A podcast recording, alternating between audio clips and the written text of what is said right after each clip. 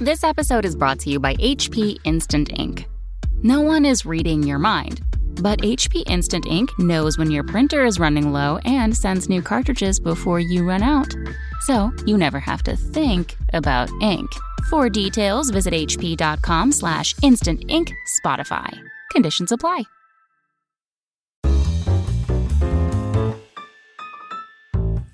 Hey y'all, I'm Mary Payne Gilbert, and this is my podcast, Pain in the Pod. Today I have Dave Cawley of the incredible podcast Cold.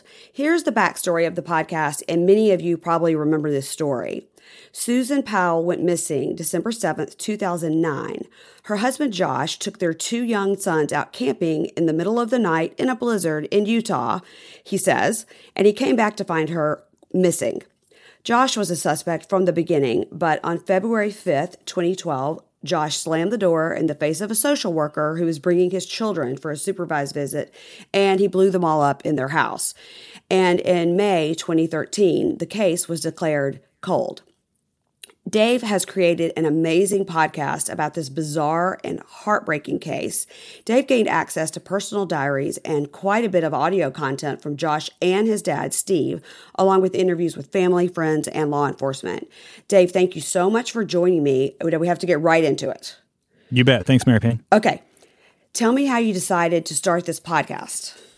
This for me really went back to my job as a reporter here in Salt Lake City, covering the case when it all unfolded. Uh, you know, I was working in the same city where Josh and Susan and their boys lived, West Valley City, not too far away from where they lived, honestly. And I followed Josh and his actions when he moved to Washington after Susan's disappearance and this police investigation. And as you mentioned, when this case was declared cold, there were still so many unanswered questions. And, uh, you know, in the life of a reporter, you move on, you cover different stories every day. And uh, when there's nothing new happening, you tend to just kind of put that story away and not think about it. But for me, this story really kept coming up in my memory. It kept bothering me not having answers as to, you know, why the police did what they did. How did somebody like Josh manage to evade being arrested for, you know, more than two years in this case? How was he allowed to have those kids at his house uh, where he committed that just awful, awful murder suicide?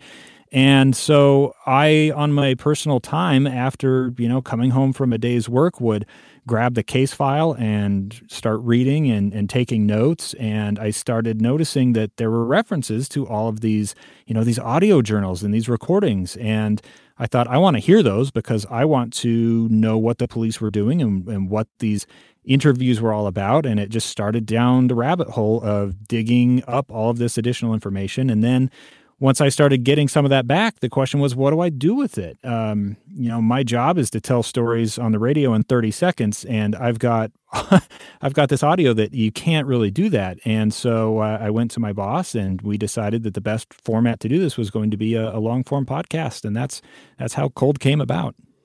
So, how long has it been since you've been reading these files and going through this information? I mean, it has to have taken you years.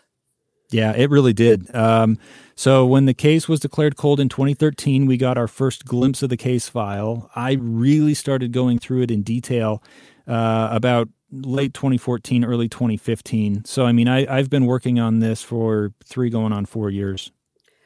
My gosh, I mean, do you think that there will ever be a resolution, or will it always be cold because all the key players are dead? Ah, it's so tough to say. Um, I sure hope for for the people who knew Susan, cared for Susan, that someday they'll be able to say definitively, we understand now. You know, we we can in our own minds um, kind of lay her to rest and and put this behind us and move on. But my review of the case is, you know, leading me to a possible conclusion that there there might not be a body to find. Uh, we don't know what Josh did, presuming that he killed Susan. Uh, but but I think there's pretty clear indication that he planned for quite a while to uh, commit a murder in a way that you would not have a body to find. So whether that means that it was, you know, dumped down a mine, which a lot of people have have searched mines looking for her, or that uh, maybe the body was you know cremated or something along those lines, ultimately for me what it comes back to is i want to bring as much information forward report all the facts that we have so that um, we can draw you know conclusions that are based on on factual information and then ultimately use that information to say even if we can't find susan let's find a way to take her story and make it do good for another young woman who might uh, be in the same situation Right. And you referenced that at the beginning and the end of your podcast about, mm-hmm. you know, if you're in a situation and how to contact domestic abuse hotlines, which I always think is great because you never know who's listening and who may see themselves in that story. I was looking at your website yesterday and the way that you organized the podcast. I was thinking, I was just thinking of how overwhelming the sheer volume of the audio recordings and the diaries and the case files and how would you even get started to get it organized and then I was I saw sort of how you did it with the podcast each podcast being about a different aspect. And I commend you on that because I can't even I can't wrap my head around the amount of stuff that you had to go through. And how was it reading those diaries? How how, oh. how was that? I mean, that seems like it would just hurt your heart, you know? It yeah, it's it's absolutely awful. Um, this podcast, the story deals with some very dark subjects, as you are aware, and you know part of what motivated me when when I read those journals. You have a man, Steve Powell, Susan's father-in-law, who is deeply obsessed with her, who is writing, in essence, his pornographic fantasies over the course of years about what he wants to do with and to his his own daughter-in-law. And it is the word disturbing doesn't even begin to describe. Um, you know S- steve powell ended up going to prison for child pornography voyeurism crimes. Even that even in his trial they they barely scratched the surface of what was in here. And i wanted to use this platform to expose that man for who he was and allow people to see you know sometimes you're confronted by a person who you you you sense that there's something just not quite right. And and this might be why. I mean there's a secret life that this man was living. Um, we're talking thousands and thousands of pages just for his journals and that's a, a small segment. So for me it was you know sit down read through that take notes on it and establish a timeline then you had to compare that timeline to you know the police case file to josh and susan's life. And that's why it took so so long to to put this podcast together is because there was just this huge volume of material and then dealing with the stuff that was really heavy. I mean i could read that for an hour or two and then i had to i had to put it down and go do something else just for my own sanity. You had to i'm sure you had to clear your brain of it that i mean Susan's had to be heartbreaking because she knew that the weirdo uh, stepdad was obsessed with her, and then she knew mm-hmm. her husband was no good and was telling people if something happens to me, it's going to be my husband. She was preparing for it. She had, you know, things hidden. I mean, and had told her friends. And to read that, and then to read Steve's, I, I don't know. I I, can't, I cannot wrap my brain around what a controlling father he was to those children. And then to have them all at the end be on his side, most of them, except for Jennifer, right? Right. Yeah. Mary Payne, I mean, you put your, you put your finger on something that's very important to me, and that's this idea that abuse can perpetuate generation by generation. And the way that Steve Powell groomed his children, when when you really start uh, kind of examining the way he talked to them, the way he you know undermined Josh and Susan's relationship. And and then you see Jennifer who the oldest daughter she was a teenager when her dad was uh, basically trying to manipulate her this way. And she describes in the podcast making a conscious choice to not follow his example and and instead try to lead a, a better life. And I am so personally impressed with the courage that she showed. I mean, we we uh, got this audio of her going and confronting her brother while wearing a secret wire. Yes, and and the courage that that took uh, is just astounding to me. Yes, that was. that that made me scared. I mean, even though I know it happened, it made me scared in that episode because she pulled him to the side in a bathroom while wearing a wire, and it's like there's a van, you know, down the street in case it gets bad, and she had a safe word, and there's a helicopter, and and then what's so crazy is that all the other kids come in and are against her, saying Josh didn't do anything and leave Dad alone, and I mean, deep down, those other kids even Michael, who a lot of people think had something to do with it, had to have known. Of course, he did it. And there, it seems like at the end of the day, what it goes down to is they're all scared of the dad. They're either scared or they're, you know, they're circling around the family. And Susan's dad talked about, you know, the the families being a wolf pack. And, you know, I think at various points, Steve Powell was the alpha, and other times Josh was the alpha, and and the others seemed to just kind of fall in line in that uh, in that hierarchy of the family, and it's it was a very odd dynamic. And I I think looking from the outside, a lot of us would say, how in the world did you know this family convince themselves that uh, Josh was you know innocent and that he was being framed by the police? And as you pointed out, you know. Uh, for Michael, the the youngest of the the Powell boys, it's it's questionable whether or not he actually ever thought that or was just playing the part because he probably had uh, some knowledge of of what Josh had done. It it's it just is. I, I can't even. I come from a great family. I mean, but if my brother told me that he had killed his wife, you better believe that I'd be talking to the police about it. It's it's just mind blowing that's that's the thing. So where, where there are five kids, right? So there's I was trying to kind of count as I went through. There's there was John and Michael and Josh, and then Alina and Jennifer. Right. So chronologically, it would be Jennifer's the oldest, then Josh, John, Michael, and Alina. Oh, okay. Jennifer's the oldest. So yes. I wonder if her birth order has something to do with the way she was able to sort of escape his mind control, or she was just very aligned with her mother, I wonder. I, I think it is part of, you know, her age coming into play there because uh, you know, if you think about Michael and Alina, when when Steve and his wife divorced back in the '90s, they were young kids and very impressionable. And Steve Powell was doing things like uh, you know showing up at, at school and taking them out of school to you know lunch when he didn't have parental custody to be able to doing to, to do that kind of stuff he was you know telling them how bad their mom was for wanting to take them to church and uh, there's some pretty good indication that he was you know giving the the younger kids uh, alcohol and, and pornography when they were you know well below the age at which that would even be legal and so Jennifer, being a little older, has more opportunity to see the situation for what it is, to recognize the way that Steve was acting. Whereas I think those younger kids were were a little more uh, kind of under his thumb. Is Josh's mother still alive?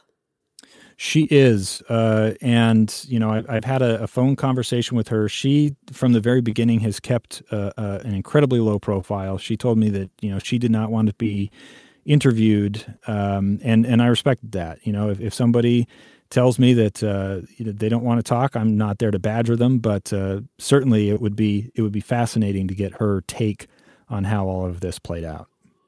I can't imagine how she feels because she, of course, was a victim as well of Steve. And I think, like a lot of women from that era and that are very religious, just thought, well, you know, we're married and I have to make it work. And now we have all these children.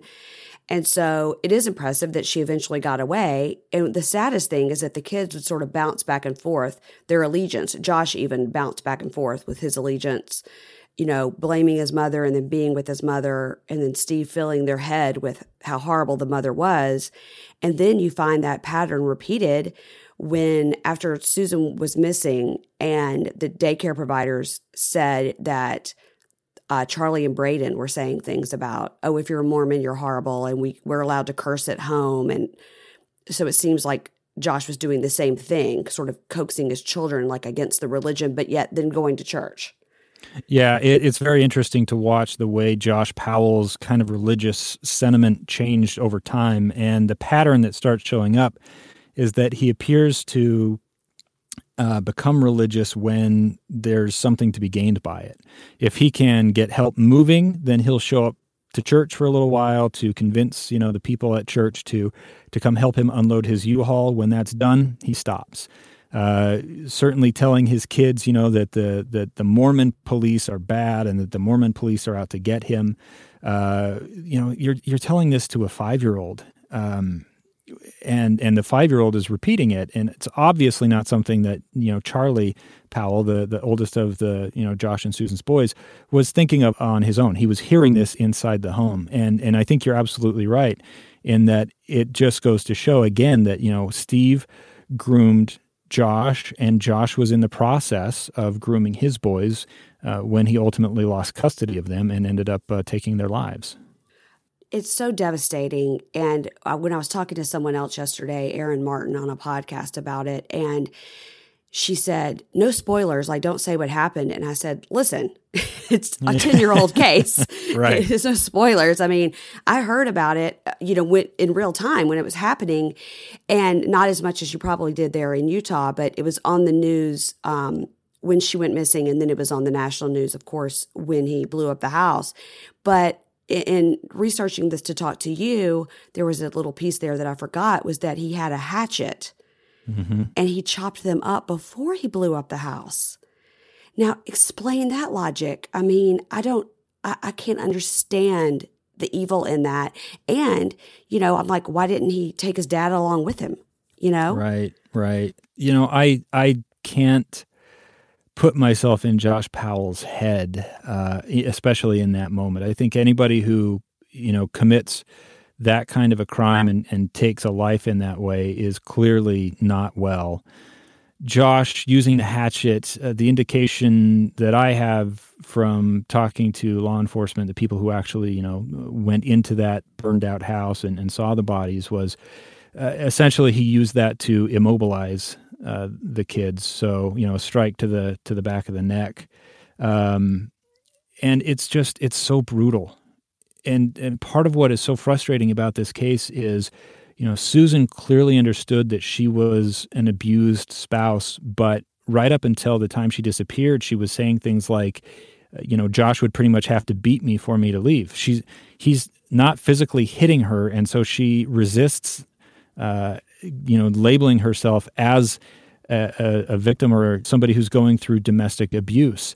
And it hit me pretty hard when I was researching this case that I, I kept thinking to myself, well, you know, this wasn't domestic violence. This wasn't domestic violence. And then, you know, I had to stop myself and say, wait a minute. You have a woman who was probably murdered by her husband. You have two boys who uh, were brutally attacked and then basically killed by fire. Like, this is the worst case of domestic violence. It just wasn't violent up until the moment that it was. And, so telling all of those grim details, the reason this matters is because there's a progression, right? From the way he's treating her, going back to when they very first met and were dating, the way he's talking about he loves her because, you know, she treats his stuff the way it should be treated, not not viewing her as an independent you know, valuable person on her own merits. It's how she treats him, how she treats his property. That's why he loves her.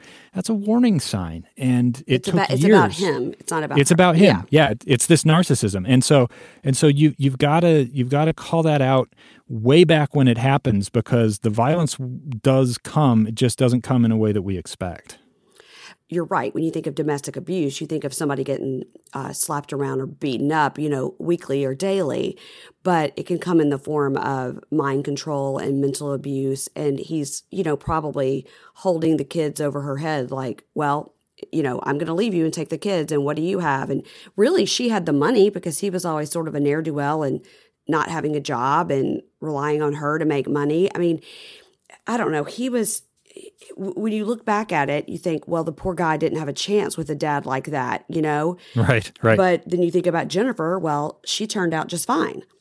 It it comes down to choices, you know. I, I and you, I think, hinted at this where Josh would, you know, bounce back and forth between his mom and his dad. And from reading his journals, listening to those audio journals, he talks about feeling happy when he is doing what he knows is right, when he's living, you know, according to his faith, when he is doing well with his mom, he doesn't talk about his dad being somebody that he loves in in any of his writings, and yet he keeps going back to his dad.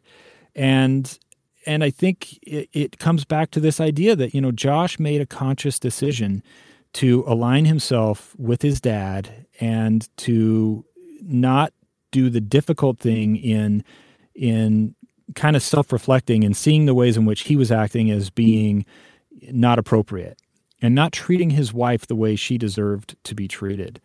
And so if there's a lesson for me, I, I think it's, you know, A, like I just said, you've got to watch for those early warning signs. But B, you also have to reflect on yourself and say, you know, in my own personal relationships, am I doing all I can to treat the people around me well? Do, you know, am I telling the people, my friends, my family, my, my spouse, am I telling these people that I love them? Am I am I going out of my way to make someone's day better? And and this is something that you just you really don't see Josh do, and it just you know it, it makes your heart break for Susan. Yeah, because I think in the beginning she thought, "Wow, look at this," you know, cute, nice guy who seems to have some great attributes, and she loved him. And you know, but as you see with these cases, you know, slowly but surely, he didn't start out being a monster because she was smart enough not to fall in love with someone like that. Now, in your opinion, what do you think actually happened to Susan? And maybe by the end of your podcast, we'll have a, be- a better uh, whole rounded picture of it. But in your opinion, what do you think happened that day that she went missing? It's so tough uh, because my my thought process on this evolves constantly. I will tell you that when I started out, you know, uh, having covered the case originally when it happened, I had formed some opinions along the way, and I wanted to make sure I was coming at this with a fresh perspective. So I kind of set all of my preconceived notions aside, and I thought I'm going to see where the evidence takes me. And a lot of people uh, here in Utah, nationally, that have that have followed this case, I think look at you know Steve Powell and the way he acted, and they think Steve had to have been involved in some way. And I feel like by the time this podcast is done, we'll be able to pretty definitively say Steve Powell actually was not involved in Susan's disappearance and probably didn't even really have any inside information. Really? Yeah, it, it's it's crazy knowing his obsession with her and stuff, but the evidence doesn't support uh, that he was. You know, for me, I think Josh had a plan. Um, my read of the situation is if you look at all the time that he spent putting life insurance in order, getting a power of attorney for Susan, setting up this trust so that he could take control of her finances once she was gone. Clearly, there was some premeditation there. Uh, you know, he's taking trips out to the desert months before under the guise of this being a family vacation. When I think you could also argue this was, you know, him doing some reconnaissance, some planning. Um, I you know I think his desert camping trip uh, was supposed to be his alibi. I believe that he probably so if you believe that Josh wanted to collect the life insurance, he knows that Susan's body has to be found. So if he just wants to kill her to kill her, he's going to get rid of her in a way that she can never be found. But if you believe that that life insurance was a motivating factor, then to me it seems logical that he wanted her to be found. He wanted to be able to say that uh, she'd been kidnapped on her way to work, or you know somebody hit her with her car, or something like that. And so he comes back from this trip not expecting the police to already be aware that they that she was missing, having been inside the house and found her purse and her keys because he hadn't finished, you know, cleaning up inside the house and setting the stage the way he wanted. And the stain on the couch with the with the fan blowing on it. Right, exactly. So all of the little details that he, you know, he was going to probably come back home and finish setting up the scene so that he could then be the one who comes forward and goes, you know, my wife didn't come home from work. Where is she? And he tries to do this, uh, but it's too late because the police have already started their investigation. I wonder too if he wasn't trying to make sure that his dad didn't get her. So he's going to get her out of the picture to help his dad along so he's not obsessed with her and to make sure his dad can never have her.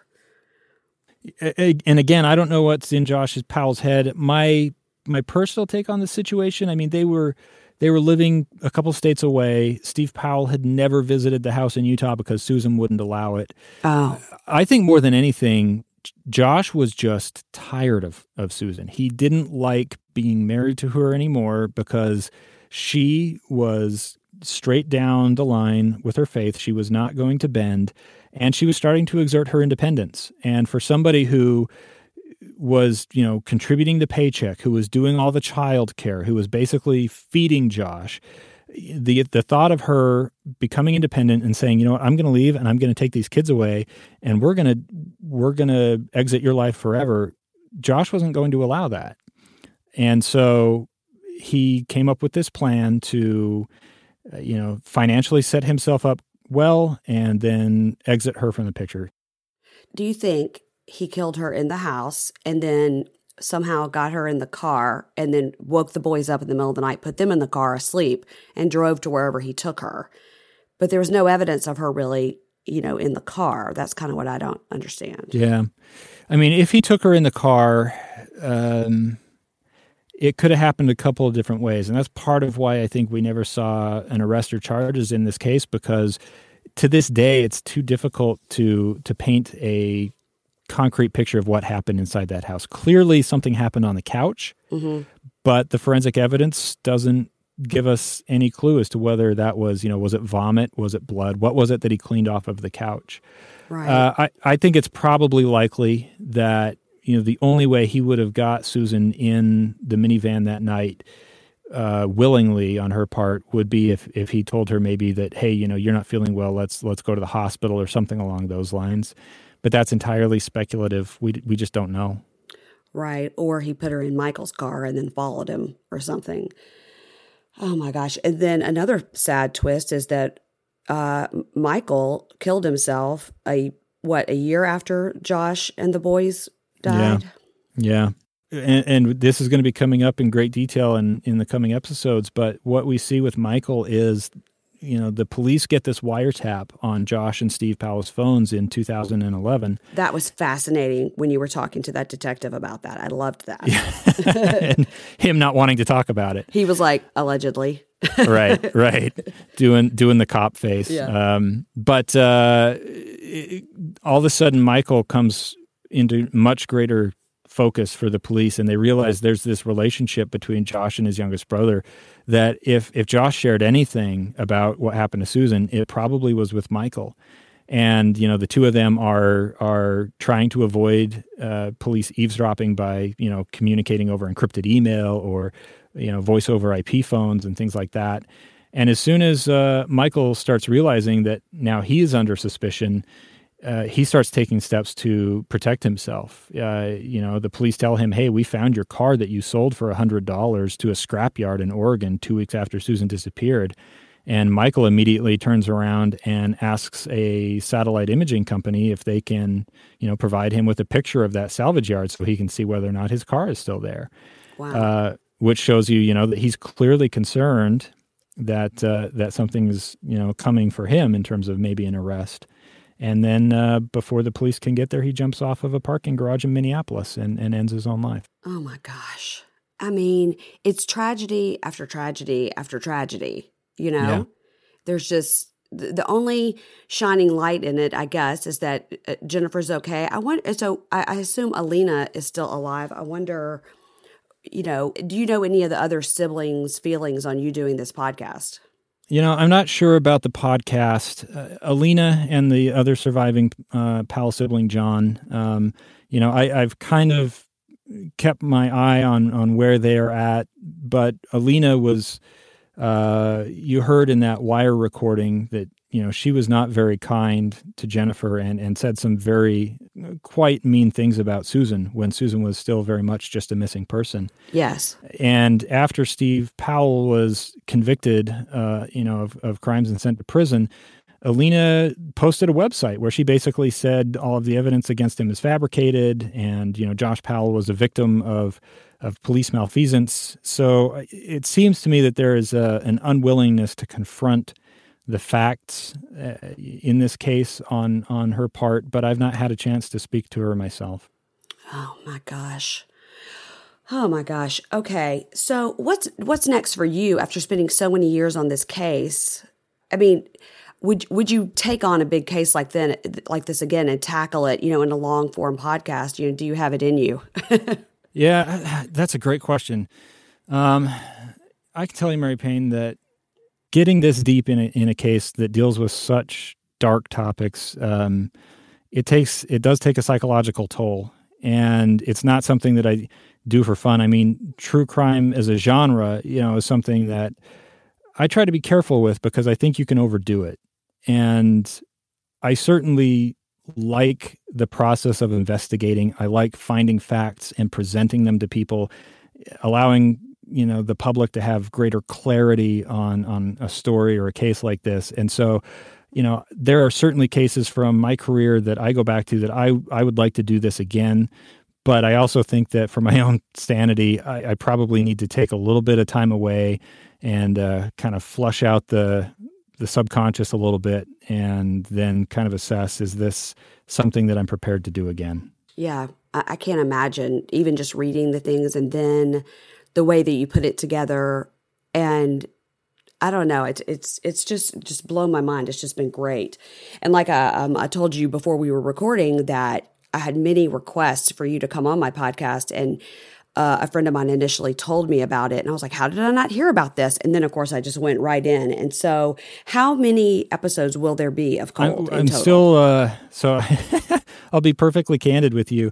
Uh, when we launched, I was about mm, four episodes ahead, and right now that lead is completely gone. So, Ooh. you know, I yeah, it's scary. Um, I, I have a roadmap, and and we're we're definitely cruising toward the end of that. I think we're you know we're we're well past halfway at this point.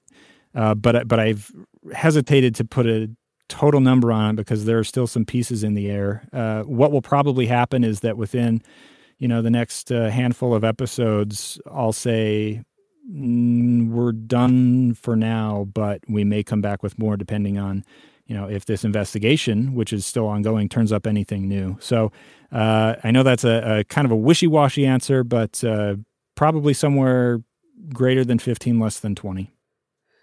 greater than 15 less than 20 okay well that's great i mean it's it's good for us as listeners that are really into it and, and really you know enjoying it for lack of a better word mm-hmm. um fascinated by it i would say so tell me what podcast you listen to in your leisure time when you're not into this true crime yeah uh so uh, quite a few um honestly, one of the podcasts that very early on got me interested in podcasting at all is actually one called Daring Fireball.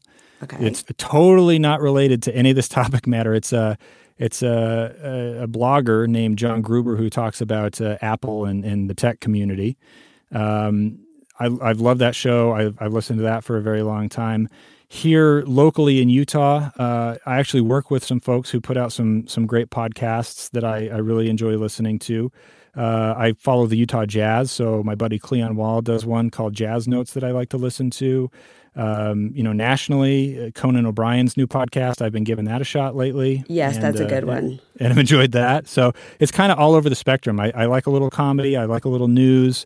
Uh, you know, there, there of course are all of the all of the great other true crime podcasts. I've, I've dabbled a little bit, but uh, haven't wanted to go too deep, simply because I don't want to uh, be in a place where I'm thinking, oh, darn it, I should have done it the way, you know, so and so did their podcast. So, you know, I hear that a lot, um, especially people that do recaps of shows or they talk about reality TV or they talk about pop culture.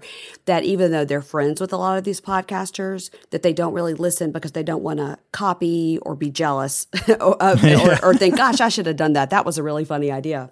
Yeah, yeah. It, as you well know, there are a lot of people doing podcasts right now, and it's great. As somebody who came up, you know, telling stories on the radio, I love that people are finding audio fascinating again. It's it's great.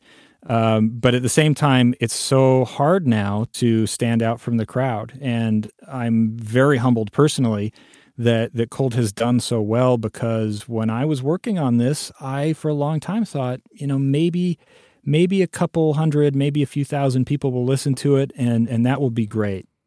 And uh, I've been 100% just overwhelmed by the response to it, and uh, I'm so grateful that that people have been willing to invest their time and to give me a chance.